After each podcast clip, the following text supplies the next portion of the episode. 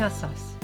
Welcome to Greek Like Me, the podcast about all things Greek for Greeks, Hellenophiles, and anybody who's interested in learning about other cultures. I'm your host, Pamela Diodes Wood. Email us at stealthgreek at gmail.com to share comments, questions, and stories about Greeks, Greekness, or your own ethnic background. We have two topics to talk about today in brief because they're both fun and interesting, but they'd require a lot of time to do enough background for a full length episode each. When my big fat Greek wedding first came out in 2002, Greeks were delighted. We related to so many things, and it was amazing to see our experiences on the big screen. Sitting in that darkened movie theater, Eduardo whispered to me, Oh my gosh, it's our life. Friends and coworkers who'd seen it had so many questions. But the one I got most often was, Do you seriously spit on each other? To which I say, Only when I'm really pissed. But to tell the truth, yes, we do spit on each other. Not when we're pissed, but out of love. Sounds crazy? Not if you're Greek, my friend. First of all, it's not literally spitting. There's no actual spit leaving one's mouth, at least not on purpose. Nia Vardalos exaggerated it for comic effect. Brides do get the treatment, but it's not. It's more like the sound of gently popping a tangerine pit out of your mouth. I write patu patu when I'm texting friends good luck, but ftou ftou is more traditionally Greek. Ftusu means shame on you, another good reason to spit on someone. The purpose of all this spitting is to ward off evil or misfortune. The bride gets the treatment going down the aisle. The newly married couple is kind of chased out of the church as the ground is spat on behind them. We're spitting at the devil. Back up, O kakos! Or at the malevolent, malevolent forces that muster when someone envies or resents a person. Look at you in your beautiful wedding dress. You look so happy. Someone is bound to envy that. Or hope you fall on your face in the cake. So friends and relatives break that shiitake up like itty bitty photon torpedoes going against a force of evil heading straight for you. I have no memory of this going on when I walked down the aisle or when Ed and I exited the church. But a lot of things about that day were a blur. I don't remember a lot of spitting going on in my family. Mom's generation was born here and desperately trying to assimilate. I do have vague memories of Thea Alexandra spitting over my head when I was a kid. Ed threw her name into the conversation before I did, so possibly he said, yeah, he could see it. So kids get spit at even more than brides. Babies and children are more vulnerable to okakos. So carry a baby through a room crowded with Greeks and it sounds like a machine gun on silencer. The custom is to spit three times, invoking Father, Son, and Holy Spirit. And if you think that sounds sacrilegious, think again. During a baby's baptism, which happens sometime after the churching of the baby, 40 days after their birth, the priest breathes three times of the baptismal water in the form of a cross before blessing it. Since ancient times, breathing on someone or something isn't panting, it's blowing air between pursed lips, similar to the kind of spitting we do when we're protecting someone. We have the priest service uh, book handy because Douglas John has been serving at the altar since he was a kid, so I double checked myself. I understand, I, have read it in a few places, that in some instances a priest will fake spit three times on the ground to diss the devil. If it happens in Greece or here or among the diaspora or all of the above, I can't for sure tell you. I found a reference from a 1910 book called Modern Greek Folklore and Ancient Greek Religion, written by a Brit, so of course it's condescending, because upper class Brits of that era, oh, gods. The author, John Cuthbert Lawson, witnessed a baptism in a home rather than a sacred building like a church.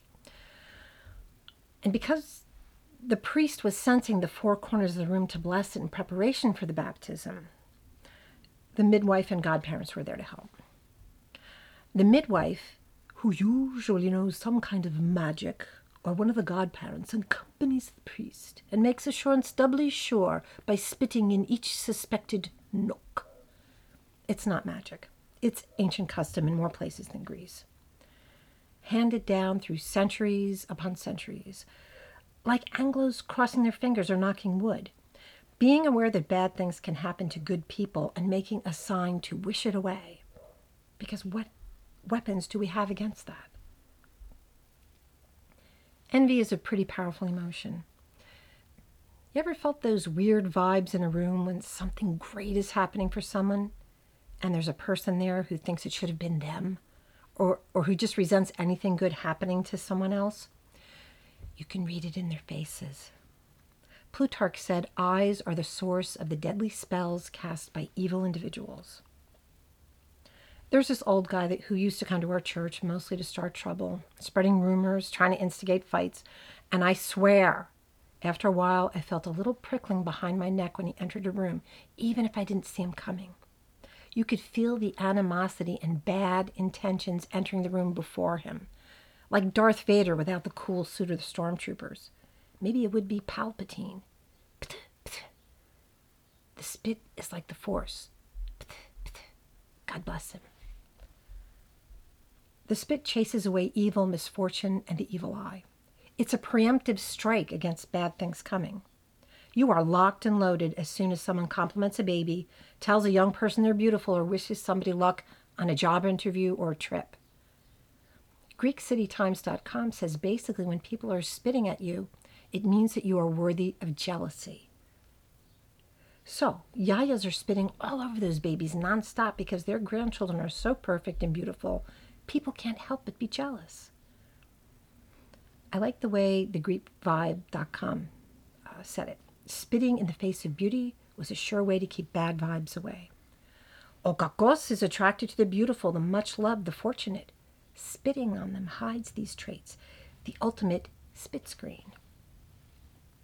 In a nutshell, all these things stir envy and evil and wrong minded people. And where these folks are thinking bad thoughts, the mati, the evil eye, and Okakos can't be far behind.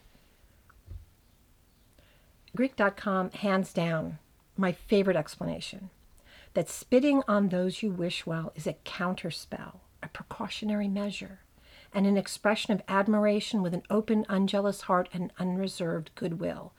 Yes, if someone is spitting on you, they love you. They think you're great, they wish you well.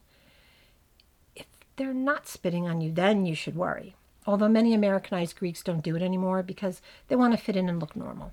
Newsflash you are Greek, you will never be considered normal to the average American, not when your name is Archimedes Apatapatopoulos. So go ahead and spit. Let your friends and family know you love them. Greeks and spitting have an even more interesting history if you go looking for it. And it's me, so I did. I found the 1897 scholarly tome called the Saliva Superstition in Classical Literature by Frank W. Nicholson. Literature including history, medical journals, science papyri, as well as plays. And I wish I'd had time to read the entire thing, and I highly recommend it. But unfortunately, this book was meant for A level scholars of ancient Greece and Rome, and chunks of it appear in the original ancient Greek and Latin.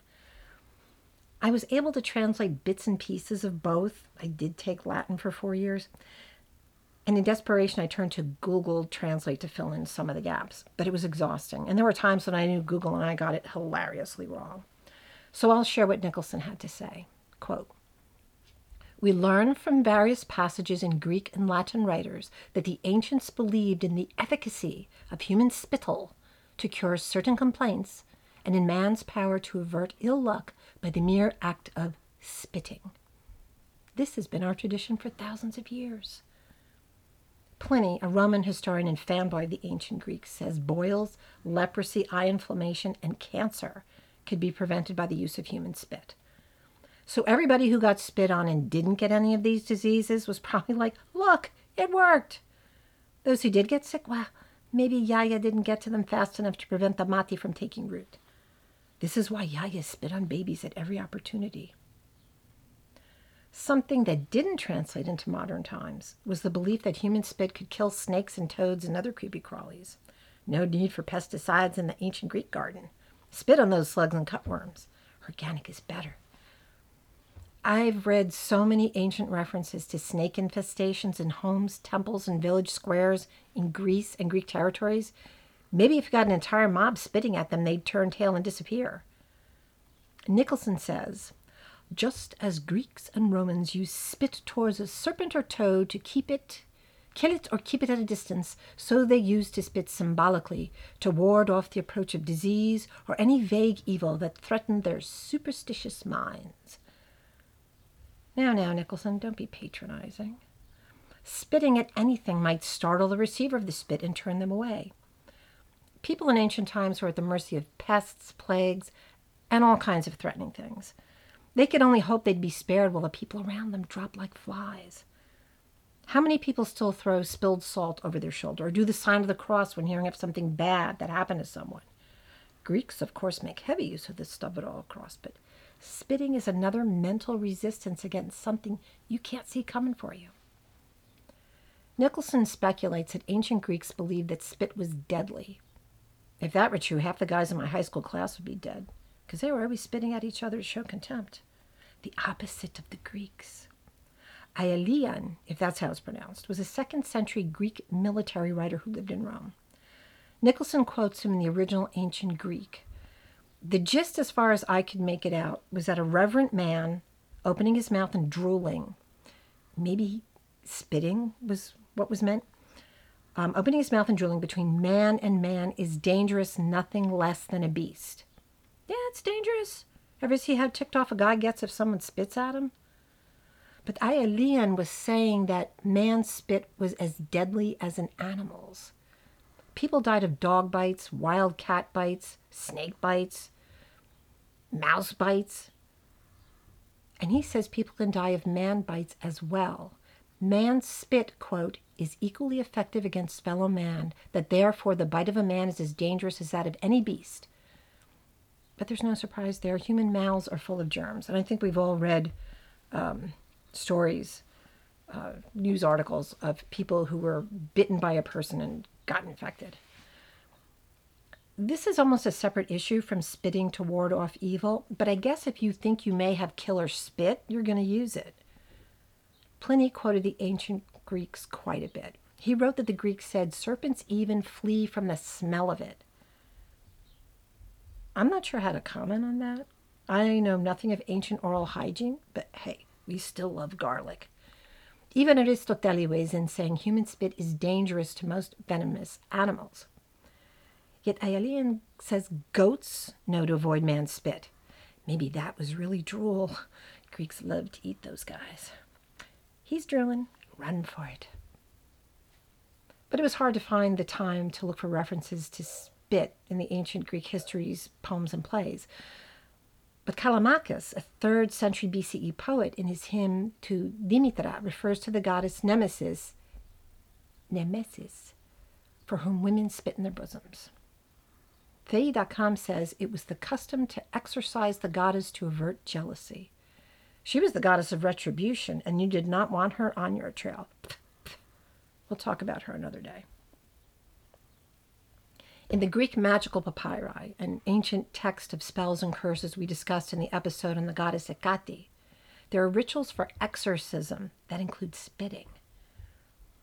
Quote, while conjuring, blow once, blowing air from the tips of the feet up to the face, and it, the exorcism, will be assigned. And just in case you're thinking blowing is not spitting, this text was referenced in a paper called Holy Spit and Magic Spells on the Cornell University website. And as I said, we Greeks are not actually spitting, it's more of a blowing of the air interrupted by the tongue. Modern Greeks have been known to spit on themselves when they get bad news or a compliment, and when they've heard about someone else's unfortunate experiences, like business failures, divorce, death, misbehaving pedia, so that somebody else's misfortunes don't decide to visit them too. Quoting the GreekAdventure.com, ptu ptu, they spell it like me, ptu ptu, mime matiasis means I'm spitting on myself so you do not cause the evil eye to come upon me. Actually, literally, it means don't look at me, but you get the drift. So if your mother or grandmother isn't there to spit on you, do it yourself. Moving ahead to early Common Era times, or AD, there are multiple references to Jesus using his spit to heal, Muhammad as well. Theirs was sacred spit. In the Bible, John chapter 9 verse 6, Jesus spits into a handful of clay and rubs it on a blind man's eyes to cure his blindness. Mark chapter 8 verse 23 skips the clay and says Jesus spit on the blind man's eyes. Nobody yelled fight fight, so the bystanders and the spit recipient were fully aware of the potential healing powers of spit. There's even talk of fasting spittle in ancient and early Christian times. Fasting spit is even more powerful in the healing department, apparently. So I guess Yaya spitting on a grandchild before communion, because we fast from midnight the night before, is the best. I've never heard this before. Maybe that belief of fasting spit disappeared over time, or maybe as a third generation Greek, I am just not as up on my spit as I should be. Bottom line spitting for protection for yourself or others is pretty common throughout Greece and throughout the diaspora. When we were leaving to meet our son for the first time, a friend from Athens spit all over us. Thank you, Stacy. Villagers and farmers spit, city dwellers, and Greeks living in every other country you can think of know what I'm talking about. Greek fishermen in ancient times and modern times have been known to spit in their nets for a good catch. I assume fishermen and sponge divers of Greek descent here in the U.S. do the same. Tarpon Springs, Florida, you want to weigh in? We can't help it, or we don't want to help it. I'm doing daily. Whether I'm wishing a friend a safe trip, sending protective prayers to someone who's sick, or being bothered by a skataki coworker, or saying good luck to my daughter in her final exam.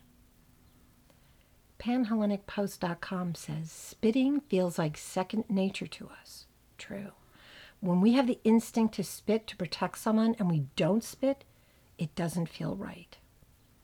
Exactly. My kids don't appreciate it in train stations or airports, and they didn't like it much in the schoolyard. But I think once they're off on their travels, they know it comes from love. Our next brief topic is sort of related. You definitely need to spit when you come face to face with one of these.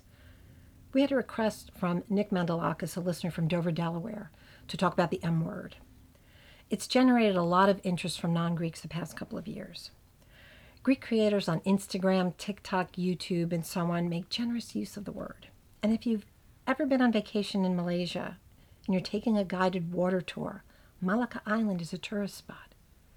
Apparently, enough Greeks have giggled through that tour. Some tour operators have been forced to acknowledge to their customers during the tour that the island sounds like a naughty word in Greek. And let's face it, it rolls off the tongue. To put it nicely, it means moron, idiot, dumbass. I will not define it literally because it's not that kind of podcast. I will say, some time long ago, it apparently meant soft or weak and was often directed at people who were mentally ill or disabled, rude. Then, because it was believed that people who people who enjoyed themselves by themselves weakened their brains, it became associated with enjoying yourself by yourself. So it has come to mean in a derogatory way, of course, someone who fiddles around in a solitary manner. I'm not coming straight out and saying it, okay? My kid is sitting across from me while we're recording this. We don't ever want to believe our parents know about these things, so I'm trying not to disillusion him. But people want to know. It has many different uses. Sometimes you say it when you're pissed off. Sometimes you say it when you're greeting your closest friends. Say you're tooling along Route 46 near Wayne, New Jersey. People are zipping along at high speed, trying to shoot onto the road from the on ramps, changing lanes without signaling, the usual. When some clown in the left lane decides suddenly he needs to go to Big Lots and the right lane turn is almost past them. But they go for it anyway, nearly causing a multi car pileup. Malaka! It can be used pityingly, with a touch of contempt. The ice caps are melting, heat records across the country broken every day, crops destroyed by record floods, wildfires like never seen before across the planet. But Uncle Panos and Cousin Foti sneer at the idea of global warming. In your head, because you don't want to say that out loud. Malakes. It can be a forceful statement labeling those you have contempt for like people who ban books in the name of democracy. For generations, the Turkish government has banned books referring to the Greek and Armenian genocide of the last century. And the abuses under Ottoman occupation and Kemalist Turks. They erase parts of Greek history in their regions because they don't like it. It makes them uncomfortable. Sound familiar? This is America, honeymoon, not a dictatorship. I decide what my kids can read and can't read. My Malakas, not you. Well, not anymore. They're both adults. But a very good use of the word malaka. The word can be used affectionately with a friend or sibling. But no matter how close you are to your parents, you say that word to them, you're in deep skata. Even Jesus won't be able to raise you pedia. But with a brother or sister or very close friends, we say lots of insulting things to be funny and get away with it. What's up, Malaka? I might call my sister right now and say it. I hope that clues everybody into the M word, but don't forget, it is a naughty word and not to be used recklessly. Thanks for listening. Greek Like Me is a Stealth Greek production. This episode was researched, written, and narrated by me, your host, Pamela Diodes Wood.